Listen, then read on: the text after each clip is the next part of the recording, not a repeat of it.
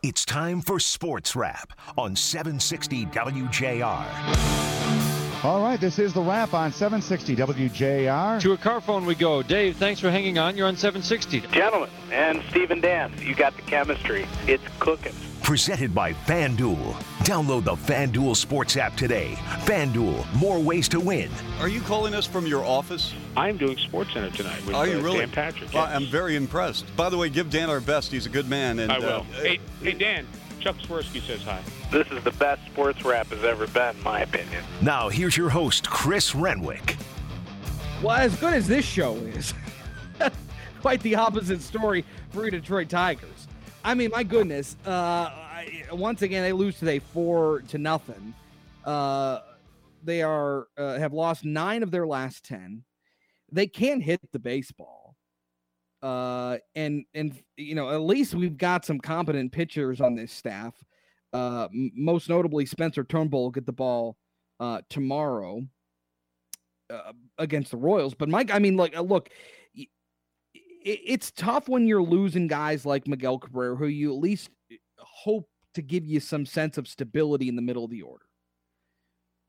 So when he went out, obviously you're going to miss that presence. But then, you know, getting him back today, you're going to work slowly work him back in.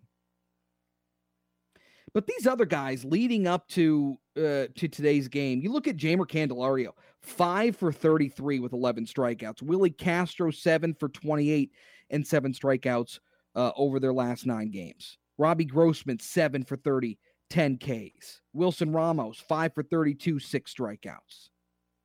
Niko Goodrum, five for 26 and 12. Jonathan Schoop, four for 20. I mean, you, you get the picture here. I mean, and and the the uh the guy who we at least were putting some sense of hope here, in, in uh, Nick Roddy. Uh, good uh, good evening to you, Akil Baddoo, three for twenty three with fifteen Ks over the last ten games. So, uh, uh, the the the the hitting on this team is absolutely anemic. They- They've got no offense whatsoever. Nope. I mean, I hate to look at the bright side. Their pitching's been good. I don't know what you expect from these offensive guys. I mean, yeah, what were our expectations coming in? Were we Very expecting low. AJ Hinch, the coaching staff, and the, the hitting No, coach to really make these guys into something they're not?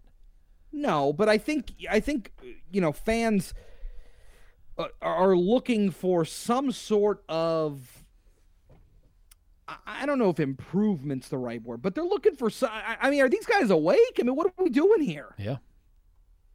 It's it's it's really, it, and this is kind of what what it brings it back to, you know, two years ago when this thing was, you know, kind of at the at the bottom level of where this rebuild was going to end up being. It was a tough watch.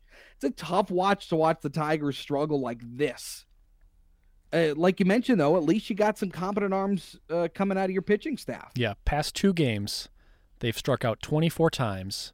They've drawn one walk, and they have eight hits and I- one that- run that- Eh, that- that's that's not major league in baseball. 18 innings.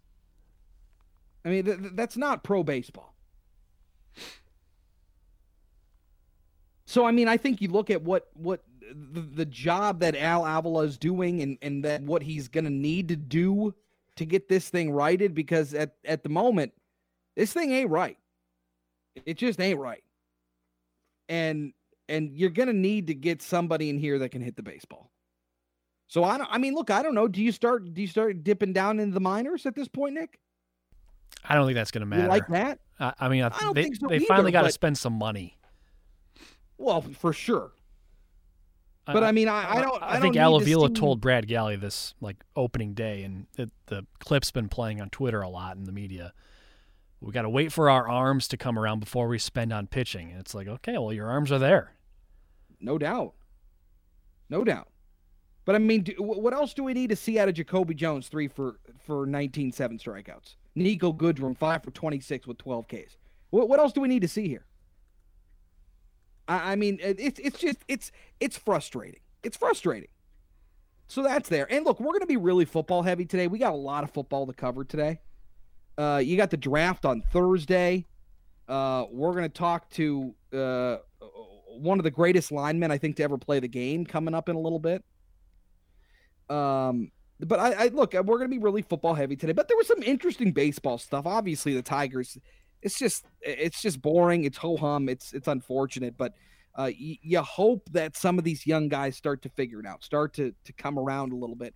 You know, especially especially guys like Akil Baddoo, who at least you know if you don't see him as being part of the future here, at least he'll have some trade value at some point. So we'll see. We'll see how it goes. And Nick, I don't know if you saw this.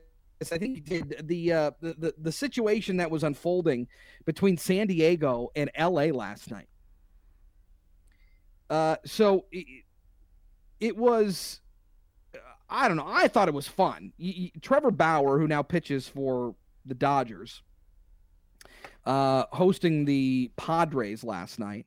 And it was Trevor Bauer who said, coming off a Cy Young year, really good pitcher, coming out eh, saying, "Look, sometimes I got to pitch with one eye closed because it's it makes it more fun for me." Basically saying he's he has his way with batters constantly. So he says, "Look, sometimes I close my eye when I throw the ball. It's fun." So last night, Fernando Tatis and his gigantic contract uh it took Trevor Bauer to the yard. And then as he's rounding the bases on his way to second base, he throws up his hand to cover his eyes. Says, Look, I can hit one too with only one eye. It was awesome. It was fantastic. It was really compelling. And then afterwards, of course, Trevor Bauer is going to be asked about it because what happens when you see that in baseball? When you see that that over embellishing celebration, what do you see next? You get thrown at. You get you get pitched at. And Trevor Bauer, to his credit, and Trevor Bauer, I mean, look, if you've ever really listened to Trevor Bauer some of the things, he's not my cup of tea. He's a little uh he's a little arrogant, little uh, you know, I, I don't know. He's just never been my cup of tea. But he said, Look, I love it. I love it. I got no problem with them celebrating. I got no problem with them being excited for hitting the major league, you know, fastball.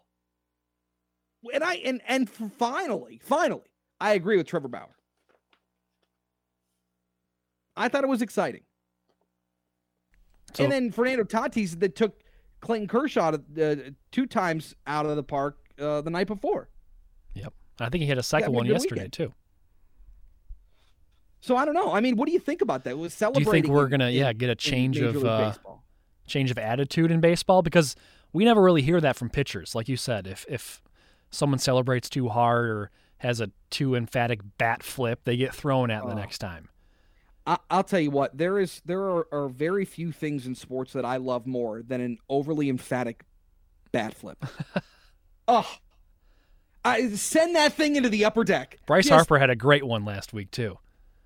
Yes, but he did. Do you think that yes, it's going to change things if guys like Trevor Bauer accepts it more? I think, think, it's a change think, in baseball or just a one-off? Yeah, I think there's a good chance of it. I think there is a good chance of it because I think, look, b- baseball. There's this old guard. There's these unwritten rules. Uh, for me, this is what this is what's exciting. Like, let's send them and send the bat with them. I'm all about it.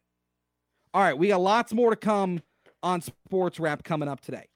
Uh, we're going to be joined by uh, one of my favorite people, I think, on planet Earth. Uh, Lomas Brown will join us. We're going to hear all about him coming out of Florida, what it was like for him on draft night, and then look as as the color voice for uh, the Detroit Lions, we'll get his take on what he sees from this team and what he expects them to do Thursday night in round one. All right, Chris Renwick, Nick Roddy here with you on Sports Prep. We'll see you in a couple minutes. You're the co-host on WJR's Sports Wrap. Sports Wrap. Give us a call.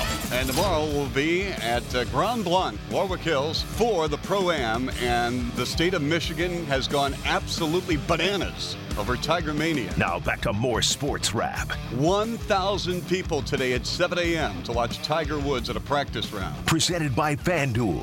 Download the FanDuel Sports app today. FanDuel, more ways to win. I haven't seen this many guys thrown out of anywhere since Dime Beer Night at the local tavern. Here's Chris. You know, there aren't many occasions where uh, an NFL organization can just change the course of their history.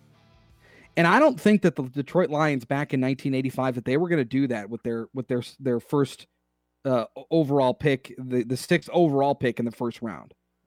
by selecting a guy out of Florida uh, who was a Jacobs Blocking Trophy Award winner in 1984, consensus All American in 1984, first team All SEC in 1984.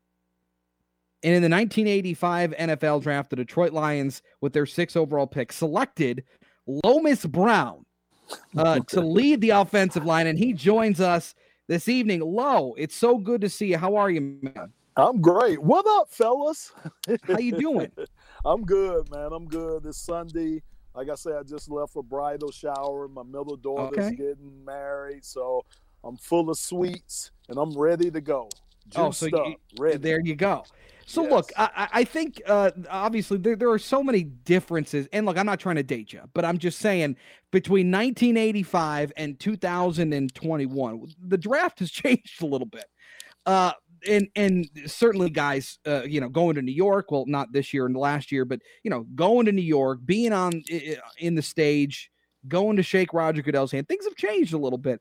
What was your uh, kind of uh, you know plan leading up to draft? And obviously, you knew you were going to be uh, highly selected here, but but what was it? What was your plan kind of for draft day? What was what did you what did you do? Well, really, for me, and then back then it was 12 rounds, and it started. Uh, you know, it was early. It was early in the morning. I think the draft might have started like eight or nine o'clock in the morning. So I didn't have a lot of plans. My daughter, I had an infant daughter. My uh, oldest daughter was uh, with me, so she's probably about two years old, if that. So we we didn't really have a lot of plans, Chris. And I, the thing about that, I remember what makes my um, uh, choice so r- memorable was because, you know, I had never spoke to the Lions. Chris, I'm telling you, leading up, I heard from Philly, I heard from Cleveland, I heard from about four or five other teams, but the Detroit Lions never were never on the radar. And two picks before they picked me, they called me and said, if this happens and that happens, we're going to draft you. And I'm sitting up there dumbfounded because I, like I say, I had never heard any inkling from the Detroit Lions that I might be their draft pick. So, you know, it, it turned out that the things that they said, if happened, they they certainly happened. And uh, Detroit picked me with the sixth pick in the draft. So, um, and and I'm glad. I I really am because my choices was Green Bay, it was Cleveland, it was Philadelphia, and there was one other team that had really really pursued me. So I got a chance to get to the Motor City, man. My first time up that way. So it, it, it was something else. The 1985 draft, and it was a great draft class that I went in with Bruce Smith going first. Yeah. Uh, you had Bill Fralic uh, was the third pick. I think you had Ray Childress the second pick. Duane Bickett, Hall of Famer Chris Doleman, uh, Jerry Rice was in our draft class. So we had some great, great players in that draft class of '85. So l- let me ask you this then: Uh, after they selected you, did they give you any kind of look into what they were? I mean, obviously they they were they were you were high on their list, but uh, not having any communication with them, did they give you any explanation? Did they not want to? Did they not want to tip other teams off that they were excited about you? Well, they wanted a linebacker. That's why they were going to either take Duane Bickett or take Chris Doleman. They were in this. They were looking for a linebacker, and just so happened, like I said, Indianapolis uh, took Duane Bickett, and uh, Minnesota took Chris Doleman before they drafted. So I guess the big fella. I guess I was the consolation prize left over there, Chris. So what happened next? So you were picked early on in the day. Did they fly in that next day? Did they wait a while? What happened? Yep. No, uh, Nick. The next day they had me. Uh, you know, they were telling me after the draft, okay, we want you in the next day. Uh, so they flew me in, and let, let me tell you how times have changed since you said 1985 compared to 2020. So I'm at the airport, Detroit Metro Airport. I go downstairs to the baggage claim to get my bag, and I see a guy standing there with one arm. And I'm like, I know this guy's not here for me. Uh, and just so happened, he sees me. He walks over. It's Mark Glenn, the equipment manager. And he was like, I'm here to pick you up and, you know, take you to the facility. So I grabbed the bag since he only had one arm. I grabbed my own luggage. and I'm dressed to the T, Nick. I'm, I got on my green suit. I'm looking fly, Nick, looking real fly. So he takes me, and we're walking and walking and walking, and I'm like, oh my God, where are we going? So we finally get to the parking lot, and he has a hoopty. I'm talking about when I say a hoopty, the bottom of his car is rusted out. I mean, it's a hole in the bottom of his car.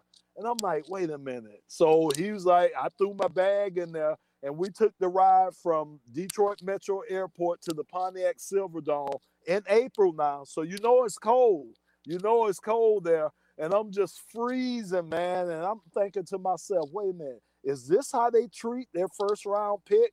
I mean, have a one arm guy in a hoop to come pick me up. That was my first experience with the Detroit Lions. I'm so thankful everything else went a lot better than it did from that first day when they came and picked me up from Metro Airport. What was okay? All right, so so look, April for us here ain't that cold. We we are we are out in shorts and t-shirts in April if you're from Michigan. But you were a Florida guy, Absolutely. Uh, you know, born and bred in Florida. Uh, what was your hesitation? I mean, look, you, you, talked about Cleveland, you talked about Green Bay, talked about Philly. These are all very cold northern cities. Uh, what was your what was your i mean were you excited to come play in the cold you were playing in you know high humidity down in the in the everglades you know i had to build up that excitement because even when darryl rogers was on the phone telling me lomas uh, we're going to pick you in the draft even after they picked me i think i was in a state of shock because like I don't have any. I don't have a. I don't have a winter coat. I know oh, that was one of the problems too. But he asked me, "Aren't you happy to be a lion?" And I hesitated, and I was like, "Oh yeah, yeah." You know, I had to snap into it that I was gonna finally be in the NFL, but I never thought Detroit. And back then, Chris, you got to realize Detroit. I think that year, and you might have to look this up. But in '85, I think we were the murder capital that year. Um, you know, it was like I say, you said it was short weather for people that are from Michigan. For me, that was long coat, scarf, skull cap, gloves weather for me because I'm a Florida kid. I'm a Miami bred kid. So I had never been in any cold like that before. So it was a total adjustment for the big guy. But hey man, it was a welcome adjustment once it worked I got out settled for you. in. Yes, yeah, it, it, worked out for you. Yes, it did. Hey, uh, obviously the, the, this team needs a lot of they need a lot of positions and they need a lot of guys um, that are going to be pretty impactful right away. Um, I'd love to know kind of who you have your eye on this that this team's going to take uh, at number seven on Thursday night. Well, of course, you know I like to lean towards the big fellas. Um, and I'm just hoping that Penei Sewell, I'm hoping that the big guy falls, which I don't think he is. I, I really think that Cincinnati's going to get that guy to try to help out uh, Joe Burrow. But for me, I think we need to look defense. You know, I, I really do. The defense, especially over these last three years under uh, Matt Patricia, I mean, our defense has just been terrible. I mean, there's no other way to put it. I mean, we've been bad. We haven't been able to stop anyone. And I just think either it's been the scheme that hadn't fit the draftees that we've drafted, or you know they just didn't do their homework on some of the players that we've acquired. But that Micah Parsons, man, he sounds like he's a player, even though we didn't get a chance to see him play this year.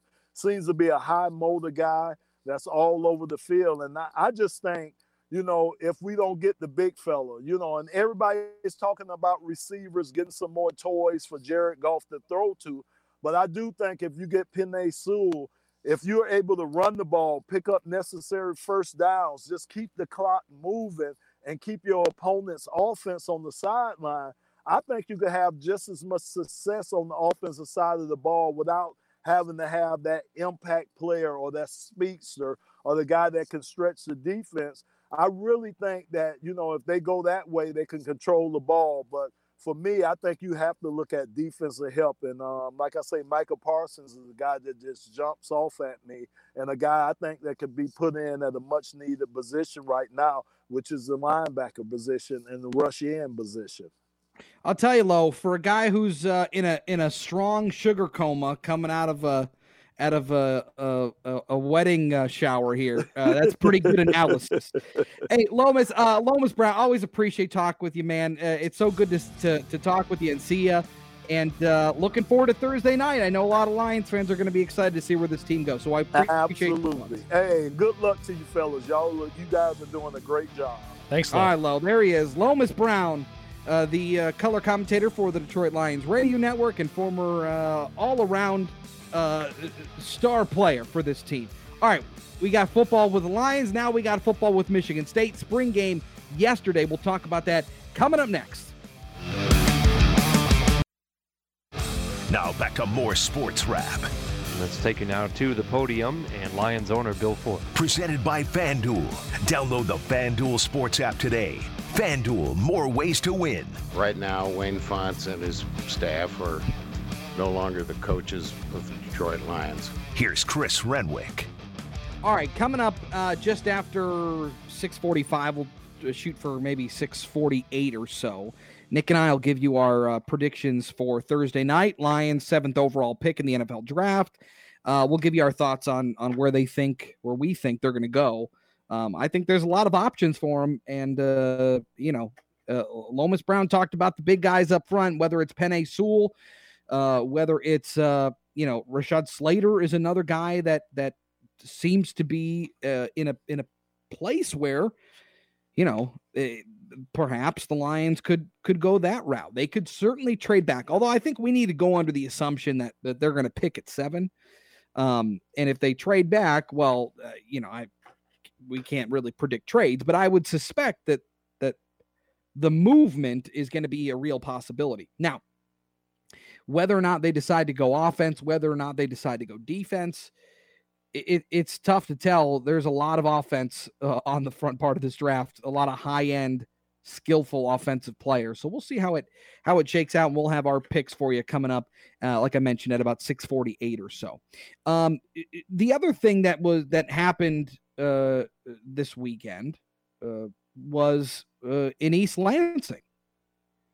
You talk about what has gone on at Michigan State with Mel Tucker obviously coming in extremely late in the process last year, now then having to deal with COVID all season. Um, and it's not that he was the only coach or, or, you know program having to deal with COVID, but the fact of the matter is he came in really late, and then you pair that with COVID, there was just real no prep time for Mel Tucker. Um, well, they had their uh, we'll call it in quotes, quote unquote, spring game uh, at Spartan Stadium. And look, you're you're not gonna you're not gonna get a whole lot out of these uh, spring games where it's essentially a glorified practice. But there are some interesting storylines developing under Mel Tucker. And look, I, I, was skeptical of the Mel Tucker hire. It didn't seem like that Michigan State, Mel Tucker was Michigan State's first option. Um, and so I, I've been skeptical of Mel Tucker and what he can do. Now, it seems to me that he's got this program moving in a positive direction. It was harder at times to see that last year. Got a big win over Michigan.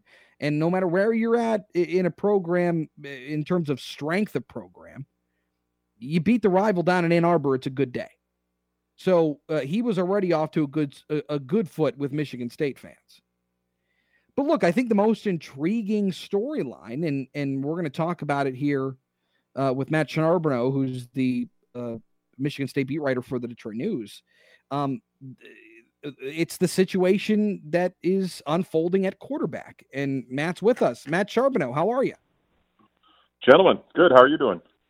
It's good to talk with you. Obviously, look, I, I mentioned a couple minutes ago. You're not going to really glean much out of these quote unquote spring games, right? It's a it's a it's a glorified practice where you're able to have some fans there.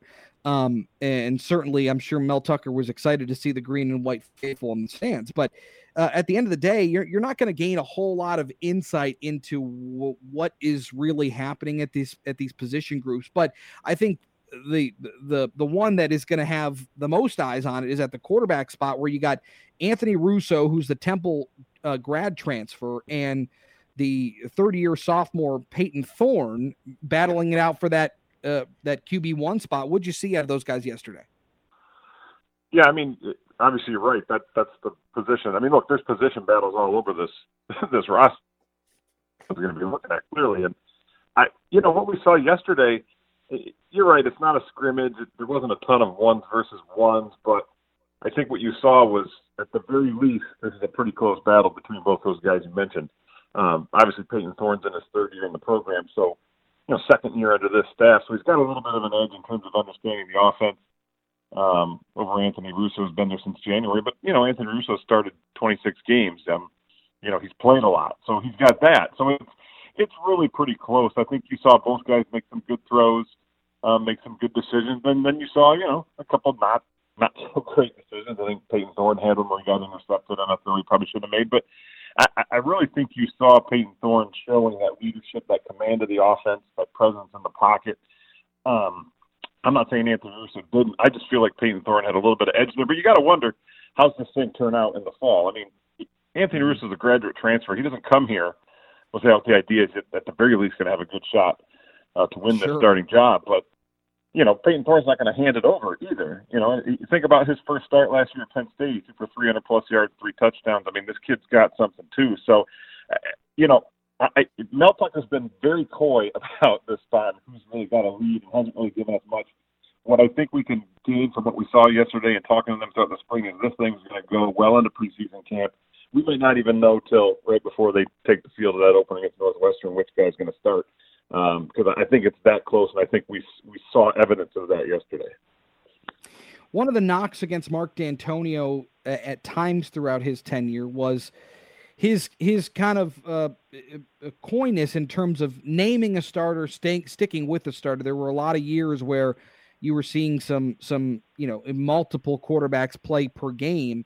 Is that something that you would are getting the indication that Mel Tucker would participate in, or is he going to pick a guy and roll with him? Well, I don't think he. I don't, certainly don't think he wants to. I'm not sure many coaches want to uh, have that, you know, going that way. I think, you know, I'll go back to 2013. I think you're right when, you know, that season started and it was Andrew Maxwell to start and Connor Cook was, you know, got a couple starts in there. Even Tyler O'Connor got some time before they finally, you know, settled in on Connor Cook. And he obviously ended up being the right choice that year. Uh, but then I think, you know, back to before 2017, it was December when he told everyone Brian Lewerke's my starter. Um, so I, I think most coaches, and I think Mel Tucker's the same. He wants somebody to step up and take that job. I don't think he at all wants to go into the start of the season being unsure and thinking he's got to play two guys. I think when you see that, what that tells us is one guy hasn't really stood out above the other, and that doesn't necessarily mean you know neither are doing well. Sure. But they that, that's what these guys are looking for is is that one guy to be clearly clearly the guy to go with. Um, you know, I, Will we know that? Will Mel Tucker and his staff know that before the, the start of the season? That that I don't know. I, right now, it feels to me like this is something that's going to go well into preseason camp. Who knows? May, maybe by a couple weeks into camp, he knows who that guy is. Um, doesn't necessarily mean he's going to tell us. Um, but for for everything, if, if things are going well for Michigan State, if it's going how they want, the guy they named for the start of that opener is the guy that clearly is going to be the guy the rest of the year. If, if we see it going back and forth, uh, it, it, might not go as well for this offense yeah. as probably they're hoping for. Yeah, and, and, what else caught your eye yesterday in terms of uh, position groups or, or specific players outside that quarterback spot? Certainly, yeah, certainly on the offense and, and the running back room. I mean, everyone knows how much this team struggled to run the ball, um, and it hasn't all been on the running backs. I mean, a lot of it has to do with the offensive line, and there were a few guys out again yesterday with injuries, so that's tough to see. But Kenneth Walker, the transfer from Wake Forest, who's had 17 touchdowns in the last two years, he clearly showed that that burst and that vision. You see him able to cut back and see the hole and hit it. He was very good there. Elijah Collins, a guy who two years ago was a leading rusher and then last year disappeared. We all didn't know why until he told us a couple weeks ago that he had COVID last year. He looked um, a lot more like the guy from two years ago uh, that we saw. And then Jordan Simmons, the kid who played well as a freshman last year. They're going to have three really, really good running backs uh, in that backfield. If that offensive line plays okay, this could be a running ta- running attack that you know comes alive again. And of course, they got players on the outside: Jayden Reed, Jalen Nailor, mm-hmm. a couple of receivers out there that can be difference makers. The, the other thing that stands out defensively, they're pretty good up front. They got a really good defensive line. A lot of lot of holes to fill in the back end. Linebackers thin, cornerback, safety. There's some spots. Um, they're they're going to need this offense to kind of wake up and score some points because there's some holes to fill, and that defense is going to be young in the fall. Well, thankfully, it's only uh, you know end of April here. They got some time to figure this thing out uh, under second year headman Mel Tucker. And it, uh, look, I again, I was a little uh, apprehensive about that hire, but I think he's got this thing moving in the right direction, and I'm excited to see where he takes this program. Uh, always good stuff. Matt Sharpen over at the Detroit News. Always appreciate your time. Thank you. You got it, guys. Yeah. All right, there he is, Matt Charbonneau. All right, uh, more to come here on the show. We've got uh, Nick and I are going to give you who we think this Lions team's taking Thursday night, probably just after, just before nine o'clock. Seventh overall pick. We'll give our picks coming up next. We'll also talk to our friends because coming up, spin on golf coming your way at 7 o'clock. So don't go anywhere. Still some stuff to do on Sports Wrap here on WJR.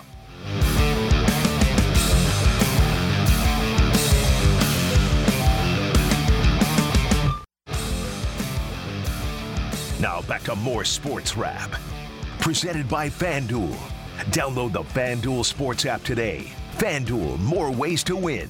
Here's Chris Renwick. All right, Thursday night, 8 o'clock, round one, 2021 NFL draft. Uh, it's going to be a fun one. Look, I, I think, uh, and, and Nick, for me, I'm working under the assumption as we make our picks here at seven overall that I'm going to pick at seven overall, right? Like if Yeah, they trade sure. down, they trade down, but I'm making my selection based on them picking at number seven. That's fair. Fair? Okay. Yeah. I also think that based on the some of the things we've read, some of the things we've talked about, I think it's obvious that Trevor Lawrence goes number one. I think Zach Wilson most likely going number two, and I think Mac Jones probably going number three to San Francisco, who traded with Houston for that pick. Fair enough. Yes. Okay. So now you've got Atlanta to deal with, Cincy to deal with, and Philly to deal with before you get to number seven uh, with Detroit. And I want to name a couple guys that I think are going to be around at that point, or at least they're, they're going to make it out of that top three, and then there'll be some sort of, uh, you know, they'll go in in that four to six spot. Justin Fields will be there. Trey Lance will be there, the quarterback out of North Dakota State. Ja'Marr Chase, the receiver out of LSU, will be there. Jaylen Waddle and DeVonta Smith, the receivers out of Alabama, will be there. Kyle Pitts, the tight end out of Florida. Penei Sewell, the offensive tackle out of Oregon. Rashawn Slater out of Northwestern. Micah Parsons. So all these guys are going to be there, okay, in some way or another. I am under the assumption as well that this team will not be picking a quarterback at number seven. I think the restructuring of Jared Goff's deal, I think the dead cap hit in year two of that restructure puts them in a, in a position to where he's going to be your quarterback in year two, and then after that you can you can you can do away with him. So I don't think they're going quarterback here, and, and in terms of guys that are going to be able to make you know dynamic plays offensively. Ja'Marr Chase is is the guy. Jaylen Waddle, your speedster, and I think you want to talk about the versatility that Kyle Pitts will provide from a a, a kind of hybrid tight end receiver role. I think would be really valuable to this team. I don't know that the fans could wrap their heads around a tight end being taken at number seven overall. But for me, I, I kind of tend to agree with what Lomas Brown said earlier in the show. I don't believe Penei Sewell will be there at number seven. I think he's pretty much slated to go to Cincinnati uh, uh, just a, a couple of picks before. So I don't think Penei Sewell's going to be there. I do think, however, Rashawn Slater will be there at number seven. And with that pick at seven in the 2020 NFL draft, I am going to go on the fact that they're going to beef up that offensive line and go Rashawn Slater at number seven. Well, this is boring because I agree with everything, everything you just said. I think they're taking Slater at seven. Uh, if they trade back, though, that's where it gets interesting. Yeah. Because he might not be there. Then you're into do you get value from taking a quarterback if one of those Sure. guys falls? Like for me, at that point, the quarterback that I would be most comfortable taking is Justin Fields. And I and and for me, again, you look at kind of the order and where this thing could shake out. Um, you know, you've got you got outside of three, Atlanta four, Cincy five, Miami six. So Miami could Miami will most likely be taking a receiver. and uh, I believe Cincinnati will be probably going offensive lineman with with Penei Sewell. So it's it's what Atlanta wants to do in terms of Matt Ryan. Do they want to do they want to you know, do they want to move on from Matt Ryan or at least find somebody who next year that they can they can look to? So that's there for you. Um, but I, am going to go Rashawn Slater's my guy. And, and, coming up in a couple minutes, we got Spin on Golf. We got Jordan Young, Mike Fay, Brian Cairns. But uh, the, the head man of it all, Sean Baligian, will be leading the way. Shawnee, how are you? Excellent. I, you know what, I Chris, I hate to be boring as well. I'm going to steal a thought from Nick Roddy. I listen if if that's the way things play themselves out in the draft, I I think Rashawn Slater's the pick. But the beautiful thing about this year and, and some of Brad Holmes' comments the other day were we have no idea, and that's a great thing. And he's open for business and staying at seven isn't a bad option and moving in either direction although i don't expect them to move up not with the draft capital that they have in the future. Um, rashawn slater is a fantastic pick there and there's enough value at wide receiver and and linebacker in particular for the rest of the draft to address some of those needs. So um, I, I, love that idea I, i'm not against that in any way shape or form and I know and Nick and I have talked about a little bit too. And, and, and the word coming out of Allen Park is that they're not just going to grab a, a, position of need. If they don't feel that that position is justifying in that spot, they're not going to take him. If they don't believe that Micah Parsons is the seventh best player in the draft, they're not going to take Micah Parsons if they don't trade back. At number seven, they don't find the value in Micah Parsons. And I find that incredibly refreshing. You're not trying to fit a need, you're going to try to find the best football player that's on the board. I have I have some reservations about Micah Parsons, and I'm not even talking about some of the alleged because that's what it is off the field stuff. Do, do, you know what I worry about? I look at it and I think to myself, is this Jarrad Davis 2.0? And look, mm-hmm. we all love Jarrad Davis, okay? But let's be honest, there were times that he was like a dog chasing cars out on Especially the field. in coverage. Yeah, and that's what I'm talking about. I mean, yeah. by all accounts, Micah Parsons is a, a guy that's a two down backer. You know, he's not going to be able to do that coveraging. Do you take a guy like that at pick number seven overall? Yeah. I think you can get comparable value later on in the draft, but there's a reason those guys are in war rooms and I'm on StreamYard. Fair enough. Uh, uh, so Nick, Nick, you're going with Slater too? Is that what you said? Yes. Yeah? Yep. Sean Slater. Okay. Wow. All right. Well, very good.